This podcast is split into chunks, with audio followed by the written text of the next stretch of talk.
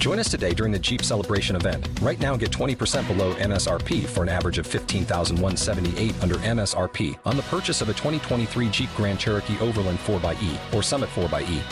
Not compatible with lease offers or with any other consumer incentive offers. 15,178 average based on 20% below average MSRP from all 2023 Grand Cherokee Overland 4xE and Summit 4xE models in dealer stock. Residency restrictions apply. Take retail delivery from dealer stock by 4 1. Jeep is a registered trademark. Hello, everyone. I'm Emilyne Mondo, and this is Mondo Moments. Life is made up of millions of tiny moments. I believe one of our tasks as humans is to be present for as many of them as possible. When you reflect on the unforgettable events or incredible memories in your life, zoom in, and there will be these little moments before or after the event that sit in the heart space. The moment you knew things would never be the same again, the hour you felt the shift, the minute that saved your life, or the second that changed it. These are the moments that build movements. Sometimes they are global, and other times it's just the simple first step to change. Now, we are back with part two with Dr. Stephanie Kuku. If you haven't listened to part one, please stop what you're doing and go and have a listen. It's really lovely to get the full picture of Dr. Kuku's journey. We're picking up this week where we left off with the life changing moment that led to Dr. Kuku deepening her personal practice and reflecting on her life. She shares valuable advice that she learnt from a relationship coach, advice from colleagues and friends along the way, and so much more. Let's get stuck in. It's a goodie. Yeah, I mean, do you know, I think 2018, there's always that year where your life truly changes. I was pretty sure that I needed to look after myself, and the job had taken so much out of me. But also, when I tried to look 10 years beyond, you know, I was sort of in my late 30s, I couldn't see a life. I couldn't see a life. And I don't mean I am a consultant surgeon at Oxford. I don't mean I'm a partner at Goldman Sachs. I mean a life. I mean, I'm a fulfilled, balanced mm. person with a dog and a cat and a, and, a, and a partner who loves me and a child you know, I couldn't see a life. Mm. I felt like I would. Yeah. This job was going to consume me, and in many ways, I would have to sacrifice mm. more, even more than I had sacrificed to reach where I'd reached. I had already it taken me quite a while to process the whole thing, um, but and I'd already started thinking about leaving, and then I was in this relationship that was, in retrospect, it was never, and I wasn't at the time. I still wasn't sure because I still was trying to figure out who I was and what I wanted. I wasn't sure about the final mm. settling down, but I know that that relationship was not right, but it was good for me in the sense that because I spent so much time, this is how it works. If you spend so much time looking at other people's deficiencies, it's a projection yeah. of the deficiencies that you haven't corrected in yourself. Yeah. That's a deep and one. So I think that when I finally got the courage, and I think this, the courage to leave to change my life, because I clearly wasn't happy, came from two people in my life who are actually the two most spiritual people I know. Interestingly, it wasn't wow. my cool friend yeah. like back like why are you leaving? What are you mm. it wasn't it wasn't the cool cool ones. It wasn't the ones who are sort yeah. of have the sort of rigid. It was the ones who have been through journeys, come out on the other side. My best mm. friend, who's amazing, she's English South African. She's an artist. She's a hippie. Yeah, I, I always hear about her. She sounds so yeah, fab. Like, she's been telling me about meditation since we're like 30 years old. You know, 30. I was partying and working my ass off. Meditation didn't even. In fact, I think she gave me a course of TM, Transcendental Meditation classes for my 30th birthday. I don't think I oh, used them. um, but as I was wow. coming into that sort of place of leaving, I started Clearly, when I got to the place where I thought something has to change, I went back to the meditation because someone she brought it up again. So I went to the course, right. but yeah. it wasn't until I had resigned and I had been to that dinner and I had done a lot of things that I thought, you know what, there's stuff you need to fix in yourself. And so I accepted that. Mm. And then one of the things I thought was, I really want to kind of do more to discover who I am. So I read books. I did the morning pages, which, you know, my best friend sent me the book about why you should write. It's so funny to look back on the things you write. Is it the art? Was it with the artist way um, morning pages or another one just about how what, it helps? How it I helps? can't remember what the book was, but it was yeah, it was about why you should just get up and you know and write, even if you just Yeah. I don't know what to write, I don't know what to write. But sometimes it's manifestations. It's exactly it's writing out. I will do this, I will do that. yeah, just and I did out. that for a while. But yes, I think that that I needed to find an anchor, which was what, which was looking at things. You know, when you're really making a big change, what's the harm in trying things that you haven't really kind of properly delved delved in? That's the way I saw it. Mm. And in that, I found some peace. I felt so calm, calm. It's a state of mind. It's a way, you know, even the the, the, the woman in Sainsbury's who knows me will be like, oh, Stephanie, you seem so much calmer. What's happening? I'm like, Yeah. lots happening. So wait, tell me. Let's get a little deeper. When you were, you know, the morning pages, the the the searching in a way. Did you know what you were looking for when it's a sort of like find myself? Was it an identity outside of medicine? Was it the the self that can could bring you to the life that you couldn't quite see? Was it a softer self? Like, are you able to identify what either what it was you were looking for or what it is within you that you knew you wanted to to challenge or change? That's such an interesting one. Yeah, I think I was looking for. It was like I had, had been something that I that I thought was expected of me, Mm. and I had done that. I hadn't found my whole self, and so I think I was looking for. I was looking for identity. I think I was looking for to recenter myself so I can find other interests. I could find, you know, to really center myself in my next direction.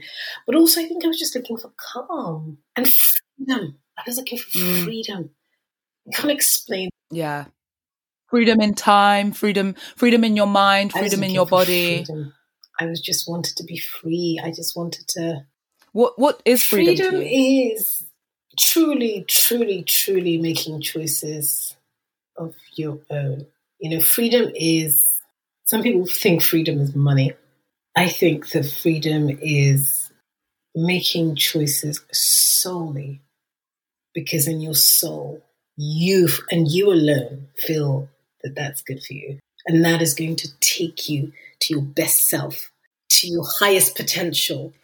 You make those choices. Mm. But freedom is also autonomy. And, and it's the same thing autonomy. And when I use autonomy, I say, you know, I didn't, autonomy is feeling like you have control over your life, which a lot of doctors don't. Oh, Even now, I speak to them, my cousins, Wow. my friends' younger sisters and brothers, or you know, people who come to me for mentorship. And I don't say to all of them, "I know things are stressful and it's been a horrid year. Please leave medicine." No, I say, if you love this, Mm. it's sacrifice. You do it, and you love it, and you enjoy the journey. But don't think that the world is easier out there. Don't think that you can just find. You no, it's not. You know, and this will be the best Mm, job you ever mm. do. It doesn't mean that you're not going to fulfill your potential in other ways or do interesting things, but it'll be the best job you ever do. But you know what? Not all of us want a job. mm, yeah. Or yeah. we wanted to work for the first half of our life. And then as I was nearing 40, I thought, I now want to create a career that fulfills me, that is mine, and I can do in my own time and on my own terms and earn what I'm worth. Yes. I mean that that right there is a beautiful co-creation of a life that that can be so fulfilling. And I feel that you're really working towards that now. You do have a dog. I've seen on Insta. Got a puppy, she's so cute. And I'm a man. So and And you're living with your partner. Yes, you're living with your partner, and right? Working on the baby part of things. So Wow, that's But, so um, wonderful. obviously, I wish I'd done it all of it earlier. But then, if I done all of it earlier, I want to be into the journey, and I want to have met the great, the man of my dreams, and like you know, everything happens as it should. I wish I could tell my younger self that.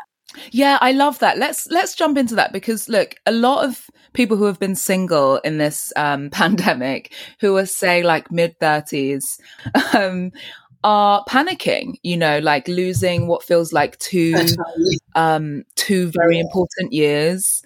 um, and like you want as you explored like freedom uh, making your own choices and then as you've described as well you arrived at a point where you got the things that were right for you on your timeline so um, i guess the advice is to trust trust your journey but there is definitely that feeling that comes comes sort of like oh, mid 30s yes, but I, sort of... I have to say I, I was too busy looking for freedom there was certain part of that looking for freedom with that comes, and I've got this coach. I know we talked about my coach, and she's amazing. Like everyone needs guidance. And she says, Stephanie, there's a part of you, you are the most driven, responsible person. You are completely, your life is centered around your, your sense of purpose and really understanding that and continue to evolve with that.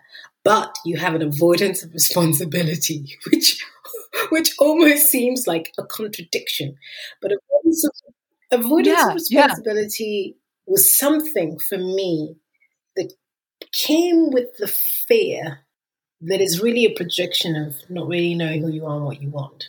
So if you mm. if you you can either it either projects as avoidance of responsibility or the fear just channels you to do what you think you should be doing and you make the wrong choices. I actually was more right. afraid of doing the wrong thing and being unhappy because that's what society expects of me. So I didn't go 35 my ovaries. I was working. I mean, to be honest, delivering babies. I didn't know about obstetricians. It put me off. You know, I just thought, geez, yeah. no thanks. Oh, it's not for a long time. Yeah, yeah. That does happen. You know, yeah. Not, I'm not pushing anything out. That kind of that kind of thinking. But mm. I do think that did you ever think of freezing oh, eggs? Freezing. Sorry by, by the way, I've read two really interesting articles because I invest in companies and I'm in sort of women's right. health innovation now, and the fertility space is so fascinating. I'm speaking to some girls now um, and looking at their company, but it's really what has come out of this pandemic. Actually, is of course the women panicking and the egg freezing industry, which I'm sorry to say this is driven by men instilling fear, is balanced argument now of this whole why are we creating why we creating an industry to make money off women by selling hope and instilling fear. I didn't freeze mm. my eggs. I mm. didn't freeze my eggs because at the time, and even though you know, like I would have doctors who would like show me the show me the data and be like, "But you should freeze your eggs." I had a really good friend whose wife had cancer, so she actually was the only person I knew who'd had a baby from frozen eggs, and I knew what the stats were. Mm. But at the time, I saw all. By the time I got to sort of, and this was like 30, 35 when I was 35, that was 2015, it wasn't as huge. In the States, it was. But by yeah, 20, 37, yeah. when I was change, I knew I was going to change my life. I wasn't single, but I wasn't in a relationship that was going to necessarily, that was going to lead me to having babies. But I didn't see it. I felt it was false reassurance because I would also see the other side, which was all these women going for IVF, mostly didn't have anything wrong with them, stress, the fear that is instilled in women. You know, look at most people who need IVF. They don't have any endometriosis or yes, there's a good proportion of women mm-hmm. who have problems, or or the, there's a male factor in fertility. But a lot of people who have IVF, they don't have any known problem, and that's because so much tension and fear mm-hmm. and stress around the whole thing. Listen, I know what it's like. I'm going through it now. Yeah. It's not. It's you know, it's kind of like you're suddenly aware that your body has to do something. So even if yes, oh, and people say, oh, just relax, and it's not that easy. But yeah. So many of my friends who froze their eggs by the time they got to the stage where they were then super stressed, didn't get pregnant, and needed IVF, they never used those frozen eggs. It was always let's do a couple of cycles of IVF because well, if we get some fresh eggs, we'll try, even if you're 40. So it was never sort of, let's go straight into the freezer and get those eggs. Mm. Good evidence that it is that there is a there is some chance of having a child with frozen eggs. It doesn't mean that you are definitely guaranteed to have a child with frozen eggs, but I think that there is also a big market drive. There is a lot of capitalism behind the egg freezing, and I think it's false. Looking back now, I was always someone who never wanted to settle, down early and have kids early. But looking back now, I do. I think I would say to women to do it earlier instead of don't. It's freezing eggs was never going to reassure me. This is a long-winded way. Let, let mm, me explain mm. why I didn't freeze my eggs. I knew it was false reassurance. It wasn't reassure me. I knew that I had to do it and do it as soon as I could with the right person. But the, because I had eggs in the yeah. freezer didn't mean that I was going to be less anxious that I may never have a child. And that's yeah. I looked at the signs and that was that was so I think it's a personal decision of how you assess risk. I used to say this to women um, yeah. as, a, as a gynecologist. Everyone assesses risk differently. The way I assessed it, it wasn't going to reassure me having eggs in the freezer. I needed that to know that I needed to make decisions and get on with it, as opposed to freeze my eggs and just, yeah, and then just chill out. No. Yeah, thank you for sharing that. That is such a, I feel like that's going to be very useful for a lot of people and an important insight. Um, and I just am completely similar to you. I've never, I can't remember even as a young girl being like, oh, can't wait to like be, I knew that I wanted a family, but it wasn't something I was longing for, um, in my sort of like young adult life. I was like, I want to travel. I want to party. I want to, um, and I do eventually want family, but I'm curious about these conversations. Um, yeah, round about this time. And this freezing eggs thing has come up if a lot. If you think that you are one of those, I have friends who they need that reassurance to pay that money, take hormones. I didn't want to take the hormones. I didn't want stimulated unnecessarily, yeah. necessarily. In my opinion, I, I, didn't. I just didn't want to take a big dose of hormones to have eggs in the freezer because those eggs in the freezer, even with the stat, were not going to reassure me. But there are some people who are reassured that it gives them. If that's you, mm. then go and freeze your eggs like that's yeah, but it's yeah. not a choice that that you know it's a it's personal. Yeah. Well, thank you, thank you for that. Um, I'm aware that it was coming up to an hour, and I've got so many other questions I want to ask you. Um, so, the moment that you knew that your life was about to change or taking a new direction, and the practice that followed it, I feel like you just said that's 2018, right? Is that yes, your moment? I think so. But you know what? Actually, I think that if you say the moment that I realized that I had to change and the practice that followed, but the moment mm, that I mm, think mm. that I actually um that I knew deep down, no matter what your fears are, because change is scary, but God, nothing exciting happens without a big change. And the yeah, moment I yeah. knew was actually a breakup at the end of 2017. And I was watching Stupid Hours in the cancer hospital in Chelsea, where, you know, opposite, it was opposite there. Mm, yeah. And there was something about that breakup. And it was a friend of mine. This is not my best friend, but the other friend of mine. She's actually a relationship coach, Naomi Cambridge. Look her up on Instagram. But she said something really interesting. And it was really around why I was with this person and why we bent, split up. She says, you know, Stephanie, you, and it, God, it was, when I think about it, it was half the time, but God, it was amazing. Do you know why we judge others? Have you ever thought about why there's a lot of judgment about this person? But do you know why we judge others? And I said, she says, she said, I think we judge others because of three reasons. Mm. Because there's something we see in them that we don't like about ourselves however much you don't want to see it, how different they are to you. Mm. Because there is something that you want to discuss deeply with them that, that you haven't had. So, you know, you have a fear of deep conversations or serious, intimate conversations. Mm. And lastly, yeah. because they have a freedom you don't have that you want. Oh. And that was so important because that really made me think about. I do. I've never. I'll never forget this moment. And I remember where we were. You know, we were having dinner in a place in Mayfair. And when she said that to me, I went home because I'd already be. I was already in that place thinking, how am I going to make my exit? How am I going to have the courage to change my life? But it just goes to show that the person we are, and this is why I have leadership coaching and and, and life coaching. Who we are is who mm. we are who you are in a relationship is who you are in fulfilling your potential, is who you are in your career goals, and yeah. who you are in fulfilling your financial goals. You are one person. You're just different forms in those.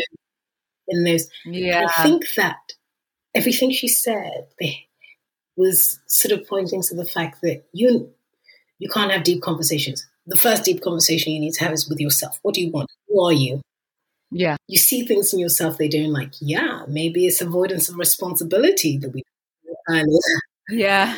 and you have a freedom Yeah. you don't have. You want freedom. You want the freedom to curate your life and have autonomy as much as you can. We're not all have all the freedom, but to Yeah. curate your own life as much as you can. It's hard to do that when you have a mortgage and three kids. And I'm sitting here. I have to be very practical. That I know that that's not easy for everyone, but Yeah. it's something that I live by anyway. And until I'm sort of I have zero freedom, you know, the child, the dog, you know, all the responsibilities, I will try and live by it um, as best as I can.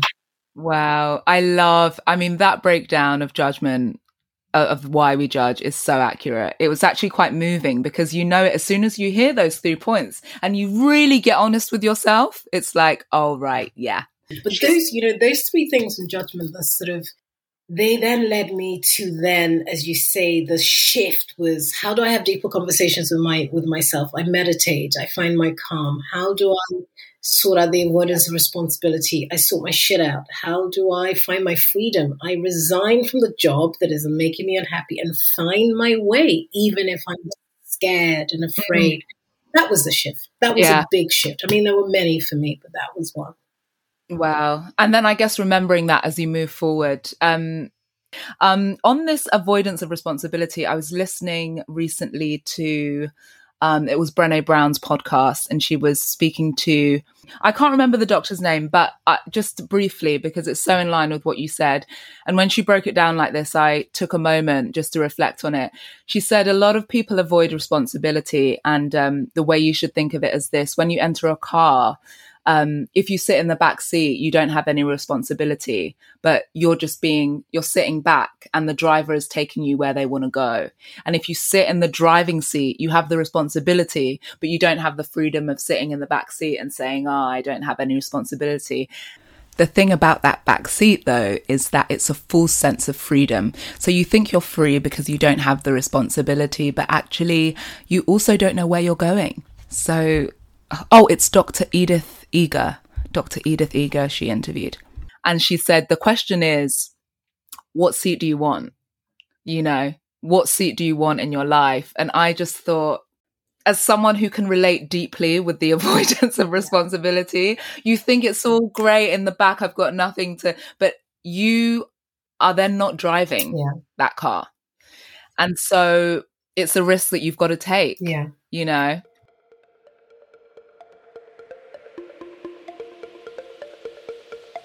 All I think when I look on Instagram is, God, there's so many of these women just got their shit together way before me. It doesn't matter. You know, it's like, it doesn't matter when you get there because so many of those women still haven't had my experiences. And you don't, that's the thing. It's not about getting your Mm. shit together, excuse my language, or, and also you can't tell if people are where they want to be. That perception, you know, it's like, uh, Toronto, like two, 2012, I went to this big surgical conference for young doctors, and I, I was chosen to represent like Britain, and it was really cool. And all these doctors were, they Wow. asked, well, what is success? And, you know, like the Italian woman with like four kids, surgeon, cancer surgeon, PhD professor, she's like, success is just being a, you know, the way she reeled off stuff on her PowerPoint is like, basically, I took that as success means being perfect. I'm like, no.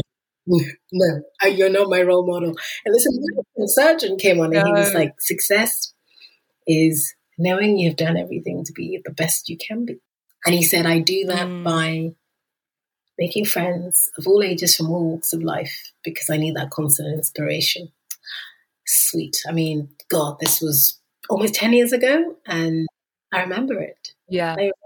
So, so yeah, I didn't go on Instagram and think, why didn't I do all the things that I wanted to do before I got? Why did it take me to get to 37 to have that big shift? I think I have had a wonderful. I'd done so much before, and then I, I was at a mature stage, then shift and potentially do more. And most importantly, everyone has their own journey. But you know, I listened to you yesterday briefly on mm. Inst- Instagram live, and I can't you know, this whole, she said something about what they're talking about, you know, stay in your lane, stay in your lane. But, you know, some of us don't want to be in one lane. And that's exactly what I'm like. That's exactly yes. what. And people are like, "What do you do?" I'm like, I advise companies. I invest in companies. I do research. I'm writing a book. You know, I all these things. Like you just, you just. Some of us are. Some of us are just sort of birds. We fly everywhere you know, to be in the fullness of yourself, I think always as a woman, there's always a lot, there's always more than one thing yeah. going on, you know, as humans. But I do think it's something about, you know, the way we're even made up. We're just bouncing between so many different things. We're listening with our friendship groups, you know, we're carers, we're lovers, we're, it's, it's many yeah. things. Um, yes, you know, I try and help women when they connect and say, Can you help me? You know, it's mostly community. And I think, like us, we met at a random dinner. Yomi, uh, we have to shout out Yomi Abiola, who's.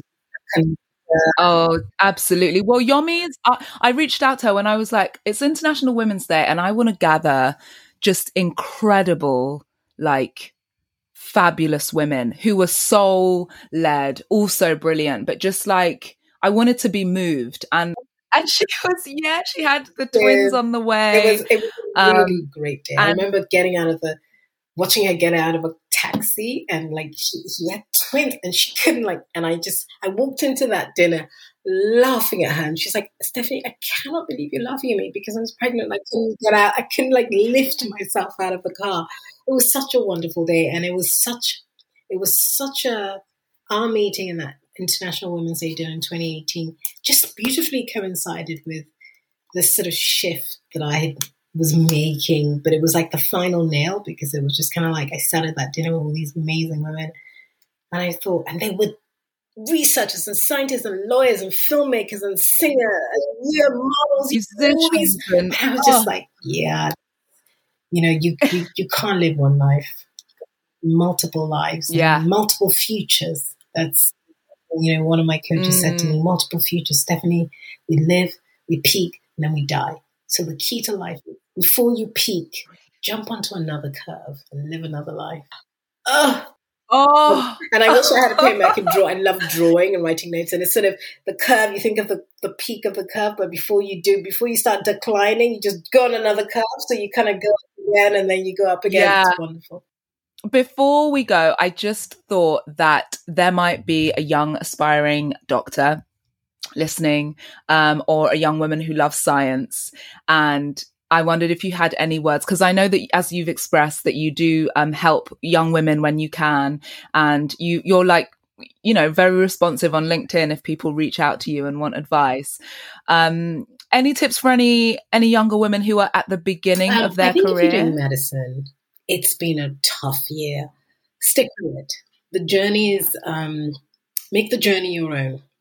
The system is hard, but do it for as long as it feels you and you're, you're passionate. Find something that really interests you and, and stick with it because I'm doing all these amazing things at the moment, but it would be the best. It will, it will always be, medicine will always be the best thing I've ever done. And I wouldn't be doing all the amazing things I'm doing now if I didn't do what I did for as long as I did. So, you know, hone your craft mm. and, and, be an expert, and, and, and then you can do other things as, as well. To women in science, STEM, tech, engineering, the future is STEM, the future is science, the future is tech. Um, I was reading the, I just just done a post about it today actually, the World Economic Forum mm. Gender uh, gender gap report, and it says that if you look at the jobs of the future, the pandemic has changed things, but things were changing before. If you look at the jobs of the future, AI, data, um, automation, there are not enough women. Like women are still really underrepresented. Those are the jobs of the future, and I see it. I see it happening. Women doing the most extraordinary things in building the new world. The um, and so it's super exciting. Find mentors, find communities, reach out to people randomly mm. because that's what I did. And I'm still yeah. doing it till today, reaching out to people randomly. And it's been yeah. great opportunities. um, and so, yeah. yeah, I think it's a very exciting time for women. I know people say, oh, the pandemic has pulled us back 100 years. yes. So get help, get help where you can. That's beautiful. Thank you so much. Thank you so much. This has been so glorious. I can speak to you for hours and I could so easily. It's so hard doing these because I just don't want to stop at an hour. Thank you so much for tuning in to part two and joining me on this beautiful journey with Dr. Kuku. Now, there's one bit that we didn't cover, or one area. Um, it's pretty big and it's also very important and that is the rate in which black women are dying in childbirth in the UK and the US. We have decided that we might do this in a live or as a bonus episode, so please let me know what you would like. There are so many statistics and information that we can look over and speak to Dr. Kuku about. So DM me um, drop me a, a tweet, um, an email. I'd love to hear from you about what might serve you the most. And finally, you know the drill. If you have enjoyed this episode, please remember to like, subscribe, and share. Bye.